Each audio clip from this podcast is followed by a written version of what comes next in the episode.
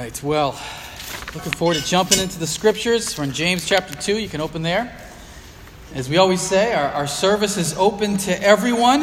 And I think everyone got a little bit bigger because now we're going to live stream our, our services onto Facebook Live, which means uh, those who can't make it on a given Sunday or somebody who has never been here and likes to see what we're doing can actually watch us from home. So we're not encouraging you to stay home and watch it from home, but for other people who can't be here, uh, it's a great opportunity. But we are talking about faith in the new year. Faith in the new year. James chapter 2, verses 14 to 26. Uh, continuing our, our whole sermon series from James, just four weeks right here in January, about wisdom from the new year. And uh, this week we're talking about putting your faith into action. Putting your faith into action, which is really a big theme in the book of the letter of James. Uh, this year, friends, our, my prayer, my hope is that our faith gets more and more so put into action, more and more so lived out, that it bears more fruit, that it impacts our community all the more so. And when I say that, I, I say that as someone who thinks that FBC is an awesome church. and I love it here.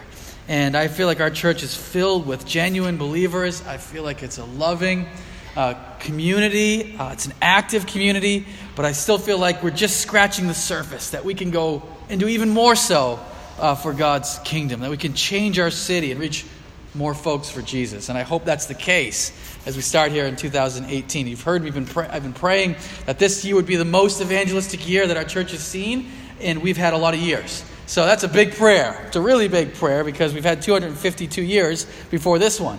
Uh, but perhaps God would do something truly remarkable. But that's not going to happen, friends, unless we really do take our faith and put it into action. As we consider wisdom and what it means to have wisdom in this new year, consider how can you put your faith more and more so into action in this new year. James chapter 2, 14 to 26. It'll be up on the screen as well. We read this What good is it, my brothers? If someone says he has faith, but does not have works, can that faith save him? If a brother or sister is poorly clothed and lacking in daily food, and one of you says to them, Go in peace, be warm and filled, without giving them the things needed for the body, what good is that? So, also, faith by itself, if it does not have works, is dead. But someone will say, You have faith, and I have works. Show me your faith apart from your works, and I will show you my faith by my works. You believe that God is one. You do well. Even the demons believe and shudder. Do you want to be shown, you foolish person, that faith apart from works is useless? Was not Abraham our father justified by works when he offered up his son Isaac on the altar? You see that faith was active along with his works. And faith was completed by his works. And the scripture was fulfilled that says, Abraham believed God, and it was counted to him as righteousness. And he was called a friend of God. You see that a person is justified by works and not by faith alone. In the same way, was not also Rahab the prostitute justified by works when she received the messengers and sent them out by another way. For as the body, apart from the Spirit, is dead, so also faith, apart from works, is dead. It's calling here, friends, is to put your faith into action, to put your faith into action. This is outlined in your bulletin as always if you want to take notes or see where we're going. But verses 14 to 17, he says here, Use your faith to serve in ministry. Use your faith, put your faith into action by serving others and ministering to others. He asks the question here what good is it to have faith but to not have works? So, really, two questions. First of all, what good is it? What benefit, what value is it to have faith and not have any living out of it? And second of all, can that actually save you? Can you, ha- can you be saved by a faith that does not have works? Um, and that's really his question. Actually, the, the, the, answer is clearly no in both of them. Um, it, it's, it's, not so clear in English, but in Greek, you can ask a question uh, in such a way in which you are kind of basically saying the answer is no. It's almost rhetorical. No, you cannot. Uh, uh that such a faith is not of any benefit, and no, you cannot be saved by a faith does not, that does not have works. And he gives the example of meeting a brother or sister. Um, so it's probably a Christian brother or sister in this particular case. Um, somebody who is in need of clothes, and somebody who is hungry. And you see them in their needs, and you say to them, Peace, be warm, be well fed. I have faith that God's going to take care of all of your needs. And then you let them out the door without doing anything to actually help them. And his question is very simple What good is that? What good is that when he goes home and is in the freezing cold, or doesn't have a home? Let's say he's homeless. We, I think it's a apropos illustration when you think of how cold it has been, not this last week, but before that. And there are folks here in our own city who are sleeping out in tents. Um, and there are people who are, who are homeless, living under the bridge. What good is it to say to them, I hope you stay warm, and let them out the door? Or those who are hungry and say, I hope you get lots of food, and don't do anything to actually provide for them. Don't do anything to actually help them. One commentator says it's easy to see analogies to James's scene today. If a friend is unemployed, false faith says, hang in there, the Lord will provide. If a single mother with small children is sick, false faith says, take it easy, don't do too much, we're thinking of you. but doesn't do anything to actually help them. He says that kind of faith in a sense, quote unquote, faith that has no compassion, that is ungenerous, that is inactive, is really just dead. So, of course, this should strike a little bit of a, a, a weird tune uh, for you because I thought we're saved by faith alone, right? We're saved by uh, God's grace through faith alone. Uh, this has been, of course, a, a, big issue, this passage in James. Are we saved by faith or by works? And uh, this is one of, one of the issues that the Christian church, of course, has struggled with is that relationship between faith and works. And I like the way Luther puts it it's like sitting on a horse. Uh, you can fall off on either side of the horse. You have to have it in balance, otherwise, you'll fall off on the left or you'll fall off on the right. On one side, you fall off on the work side, you fall off on the side of legalism. As if works are what actually saves us, and all we need is to be a good person. We end up with a certain works righteousness. On the other side is the antinomian. Uh, it's the person who says, You don't need any works. All you need to do is just have this intellectual assent about Jesus, and that's all it takes. And it leads to cheap grace or easy believism. The term cheap grace was uh, coined by uh, Dietrich Bonhoeffer. He was a pastor, theologian in Germany during World War II. He was eventually killed by Hitler uh, for his work against uh, the Nazi regime. And he defined cheap grace as the grace we bestow on ourselves.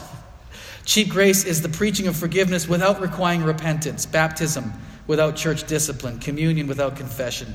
Cheap grace is grace without discipleship, grace without the cross, grace without Jesus Christ living and incarnate. It's just sort of a just believe it, just say you believe, say a prayer, and that's all it takes. That's never what the scripture actually says. Genuine faith always and notice that, friends, not sometimes, not usually, not mostly, most of the time, always results in a changed life. Always, or it's not real faith. That's James's point. Actually, the idea is that when we come to faith in Jesus, we're born again, and the Holy Spirit indwells within us, and He is showing Himself, God's very presence, through the fruit that our life bears. And without that fruit, there's no evidence that there's real or genuine faith at all. And it's good. We're talking about this on uh, Martin Luther King Jr.'s uh, birth. Uh, this is the celebration this weekend. Uh, what did Martin Luther King do? He had a faith in the Lord, but he lived it out and believed it should transform our culture against racism. Famously said, of course, I have a dream that my four children will one day live in a nation where they will not be judged by the color of their skin, but by the content of their character.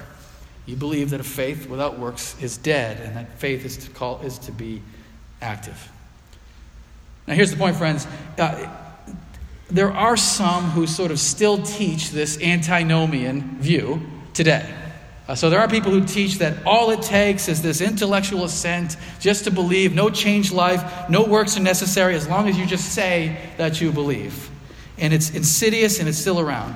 But perhaps more dangerous than those who actually come out and teach that is the practical of those who live that way, who live in such a way in which our faith actually does has makes no real change or impact in our in our lives.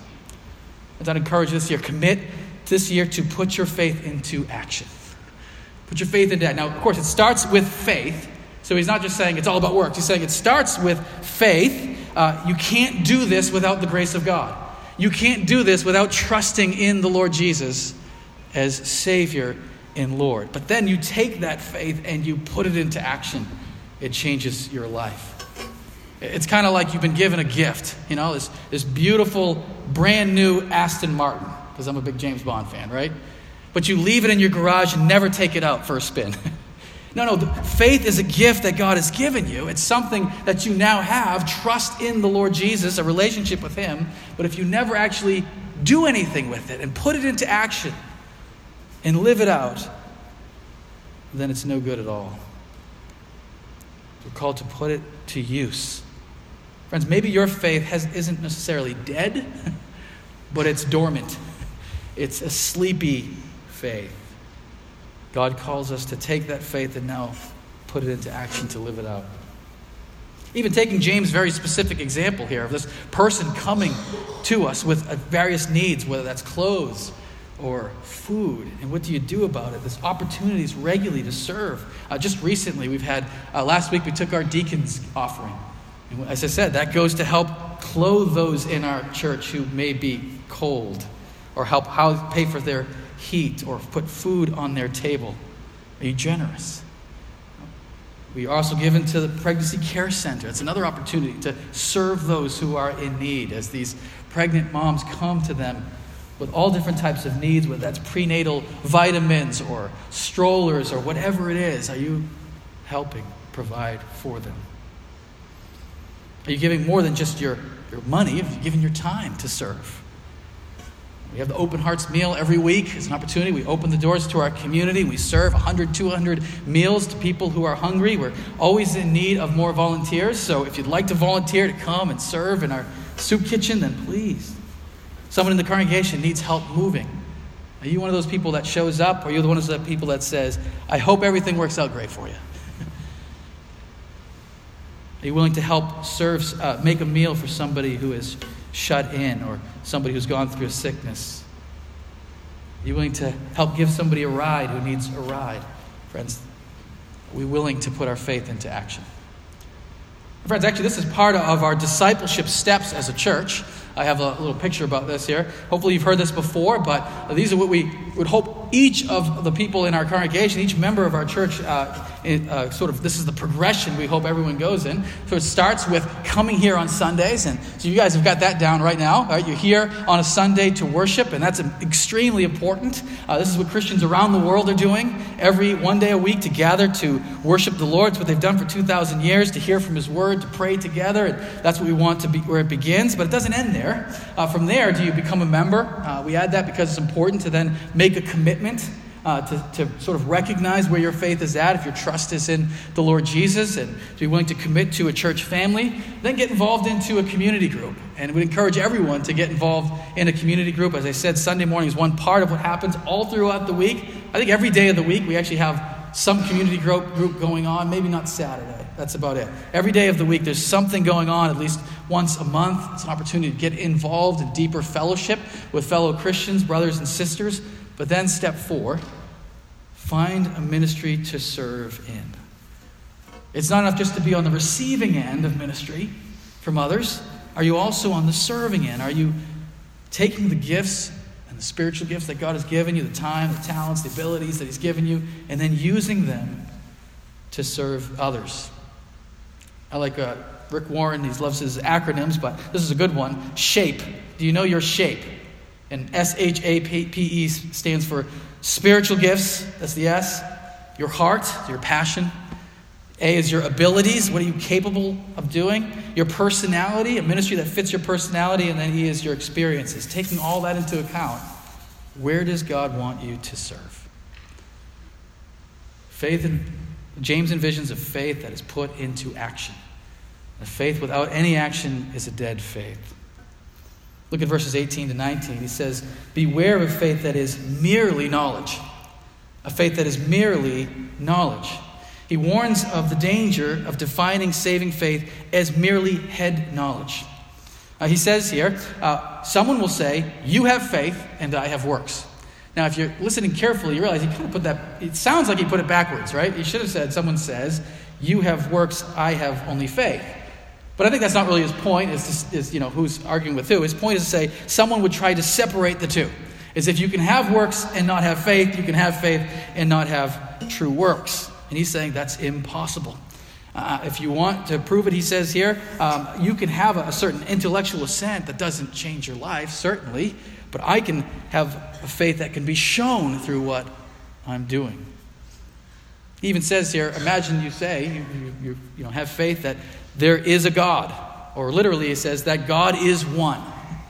So you claim that. You make that sort of propositional claim that there is one God. Actually, he's using a, a, a very important theological truth there. This is a prayer and a, a central teaching of uh, Israel for thousands of years. It's called the Shema. Uh, Shema Yisrael Adonai Eloheinu Adonai Echad. Hear, O Israel, the Lord our God, the Lord is one central teaching to all of Scripture. He's saying, So you believe that. You have faith that there is one God. And look what he says next. You do well. The demons believe that as well. In fact, the demons know it all too well.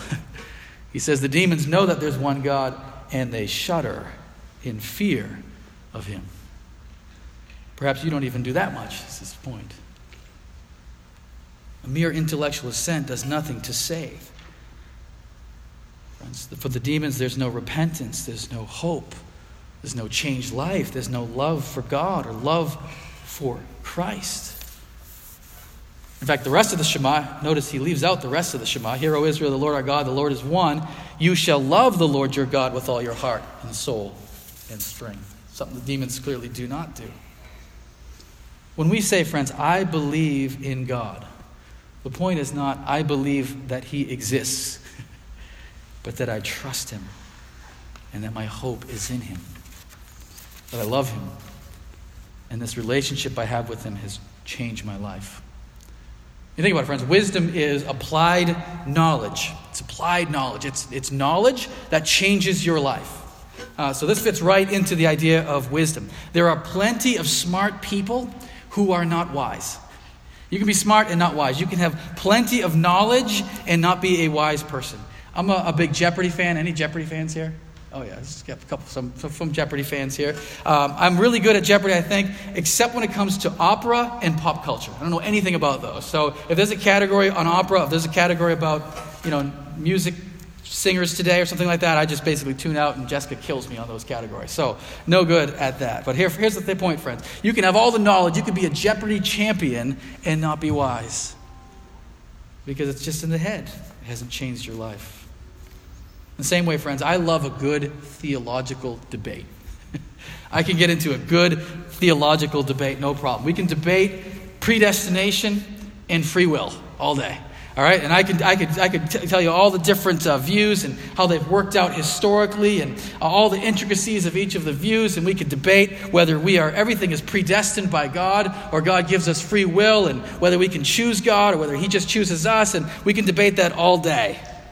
We can debate Old Earth versus New Earth. You know, how old is this planet that we live in? Does the scriptures allow for an old Earth? Does the scripture say, no, the Earth is only 6,000 years old? Or what does it say about that? And we could talk about Adam, and did God know Adam's going to fall? And did he plan his fall? And we could have all these great theological debates. But here's my question for you and for me Are you willing to die for Christ right now?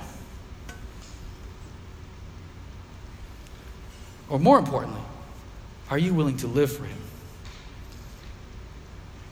Are you willing to go anywhere that He calls you to go? Are you willing to give up your time and your resources to minister to others? Because that's what really matters, and that's what real true faith does. Now, understand, let, us be a church family that does both. let's be a church family that does both. Let's make sure that our theology is in order. Uh, that it's not, we don't have this sort of wishy washy view of God. We don't want that either. We don't want to have less than the demons, right? I mean, that's not his point, uh, is that the demons have this knowledge and therefore that knowledge is not important. No, you don't want to have less knowledge of God than the demons. The point is, there's no love for God, there's no changed life. So let's, let's make sure our theology is in order, but let's make sure we live it out. That we're willing to go to the mission field, like Alessandra said. Well, it's for God, so I think I love it. Are we willing to speak up for Christ, be a witness for Him? Are we willing to give generously? Are we willing to lose some sleep? Are we willing to take a vacation day to do some ministry? Are we willing to live this out? I mentioned that I hope that 2018, 2018, is the most evangelistic year we've faced. And that's a big, huge prayer. Let's see what God does with it. Um, but it's going to take more than just prayer. Prayer is ex- extremely important, but it's going to take sacrifice, it's going to take commitment, it's going to take work, it's going to take time, it's going to take a faith, a faith that is lived out. I actually have a video just to think we're in New England. Uh, New England is, pro- is right now considered, I think, the least churched, that's kind of the term they used, least Christian, I guess you could say, least church area of the United States. And growing more and more so, by the way. Uh, so, what would it take to reach an area that is so uh, steeped in a lack of faith in God? It's going to take people who are willing to serve the Lord, commit to serving Him, and be devoted to Him. I have this video. I'll show this to you.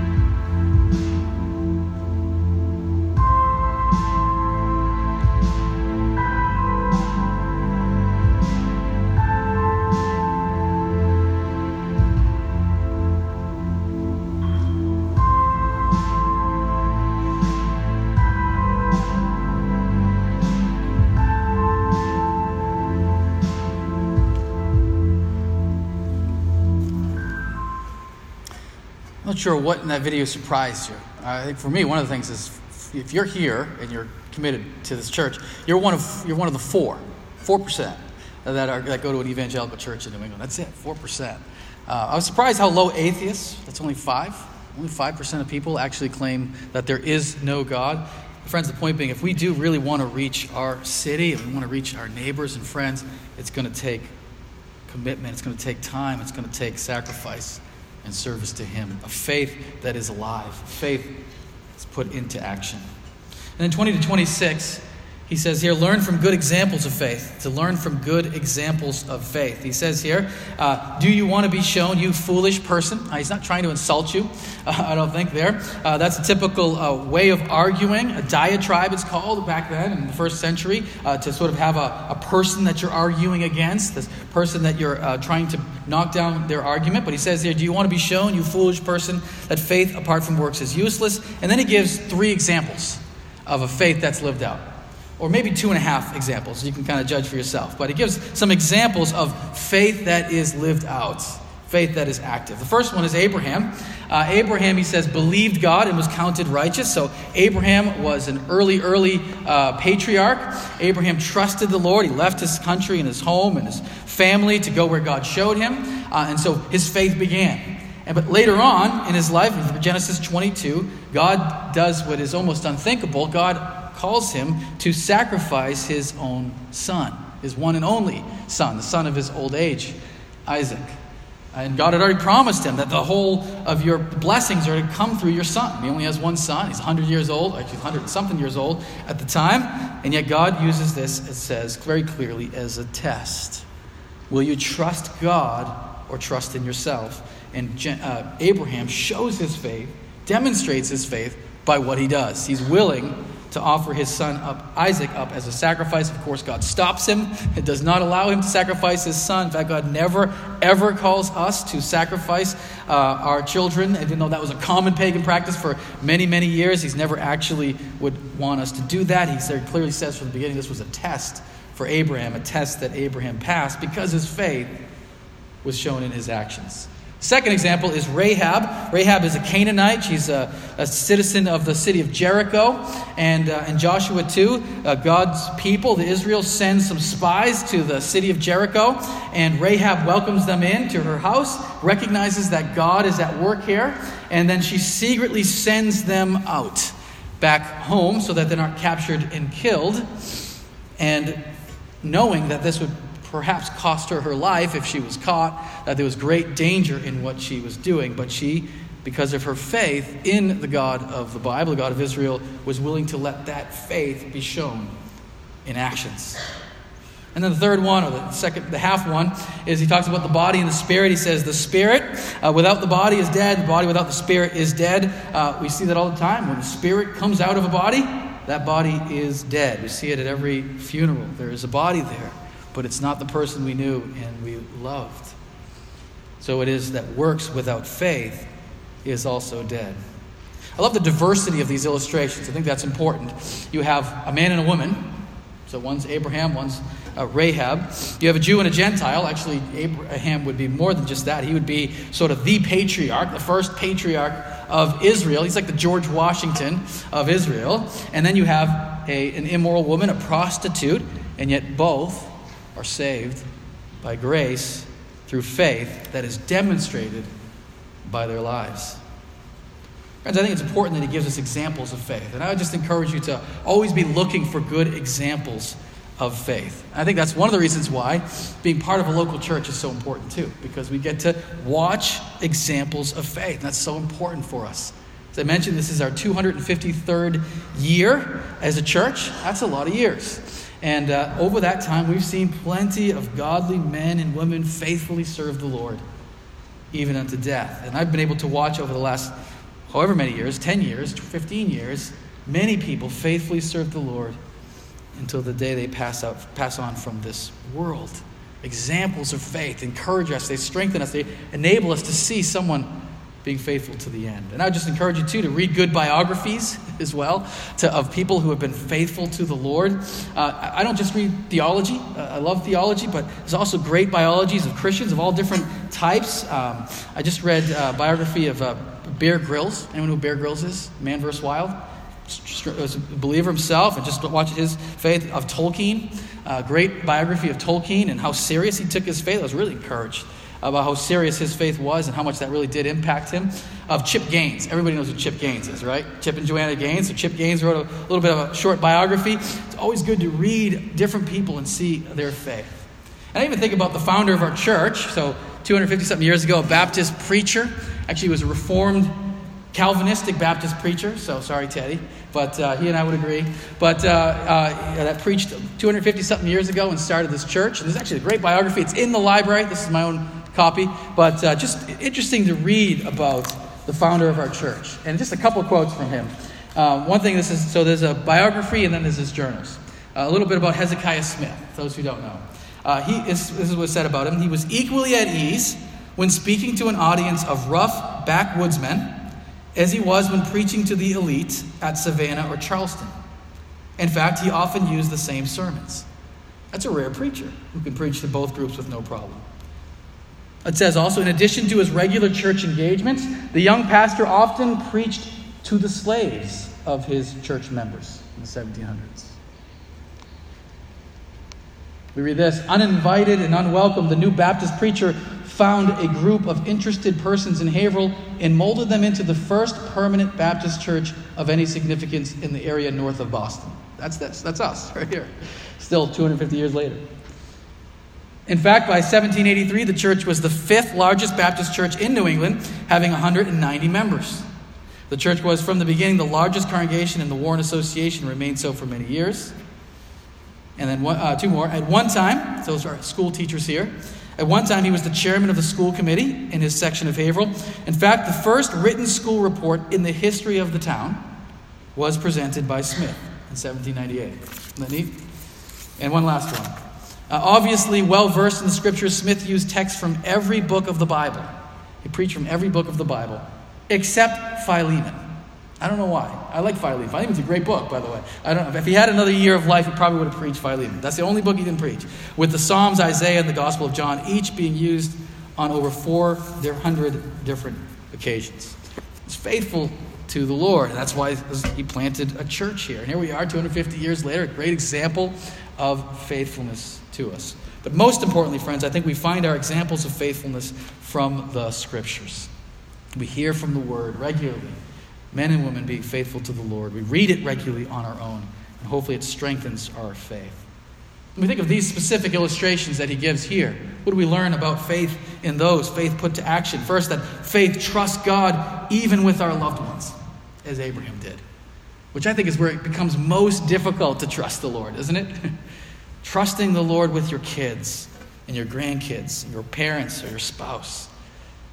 That He's the one who ultimately is in control they're in His hands, not in our own.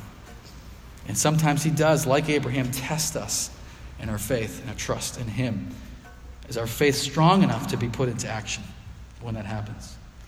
Or with Rahab, faith trusts God even with big consequences on the line. when life and death is on the line. When your whole future is on the line. When your job is on the line. Are you willing to trust them? Is your faith put into action? I think it's what we see here with Rahab is she does what's right. She does what she knows to be right, regardless of the consequences. Friends, whenever you're presented with a question and, and you know what's right to do, but you're kind of looking at the consequences and you're saying, I don't know if I like the consequences of doing what's right here, just do what's right and trust the Lord with the consequences. That's what Rahab does. Or, as we see in that last half illustration, faith lives this out that faith without works is as good as dead. That this faith is not a game, it's not a hobby, it's not just something we put on for show. faith is what we live out. It's not like Monopoly.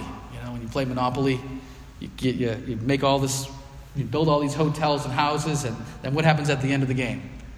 It all goes back in the box, right? Has no real effect. No, faith is the real deal. We live it out. Friends, put your faith into action this new year. Put your faith into action. Uh, not your own willpower, not your personal resolve, not your moral fortitude, not your own strength or intellect, your faith, your trust in the Lord Jesus. A faith, a gift from God, the fact that you are now in a relationship with our Creator. Put that into action. Don't just let it sit there idle. Make sure you're learning, you're pushing, you're growing, you're going. Serve him this year. Serve him at Open Heart. Serve him on a missions trip. Serve him in Kid Town. Talk to people that you know about the Lord Jesus. Join a community group for the first time if that's something you haven't done. Give generously till it hurts. Be willing to put it into action. Imagine a great king. A great and mighty king who has many subjects, and you're one of those subjects. And you claim loyalty to this great king. And then he gives you a mission. He sends you into battle. He gives you a job to do. Will you go or will you not? Really, the question of whether that loyalty is real or not is whether you'll go. If you don't go, it shows there was no real loyalty to the king to begin with. But if you do go, it demonstrates your loyalty to this king. In fact, this is what Jesus said. We'll end with this. Then the king will say to those on his right, Come, you who are blessed by my Father, inherit the kingdom prepared for you from the foundation of the world. This is how he describes him. For I was hungry, and you gave me food. I was thirsty, and you gave me drink. Think of our open hearts meal, for example, or a senior luncheon. I was a stranger, and you welcomed me, which is kind of our, our verse for our greeters here as people come to join us. I was naked, and you clothed me. Can't tell you how many times I've been here where somebody comes in off the street needing a pair, needing a pair of shoes or a winter coat. I was sick, and you visited me. I was in prison, and you came to me. Right now, we have, we have a guy in, who's in Brentwood prison doing ministry. And I know we have folks that we who write letters regularly to those in prison. The righteous will answer him, saying, Lord, when did we see you hungry and feed you, or thirsty and give you drink? When did we see you a stranger and welcome you, or naked and clothe you? And when did we see you sick or in prison and visit you? And the king will answer them, Truly I say to you, as you did it to one of the least of these brothers, you did it to me. Friends, may 2018, may this new year be a year that we as a church all the more so put our faith into action. Would you pray with me?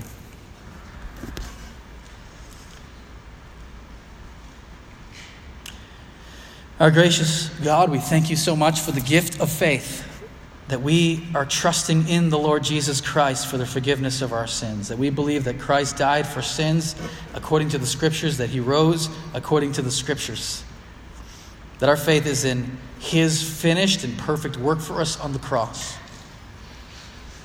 But we're also grateful, Father, that this faith does not sit dormant or idle or dead, but this faith changes us. That our trust in the Lord Jesus transforms us, that we are adopted as your children, we are filled with your Holy Spirit, and that makes us new men and new women. And Lord, as we think about this new year, 2018, we pray, Father, that our faith would be all the more so put into action. That we would be all the more so ready to serve and to minister, to help others, to tell people the good news, to give up our time, to give up our resources to give up our energy to serve you, the King. Thank you, Father. Thank you so much for First Baptist. Thank you for the faithful ministry that has been going on and has been going on for so long and that is going on regularly, Lord. But we pray for all the more so, by your grace, Lord, in this upcoming year, you would do a mighty work here in our church family, putting faith into action. And we ask this all in Christ's name. Amen.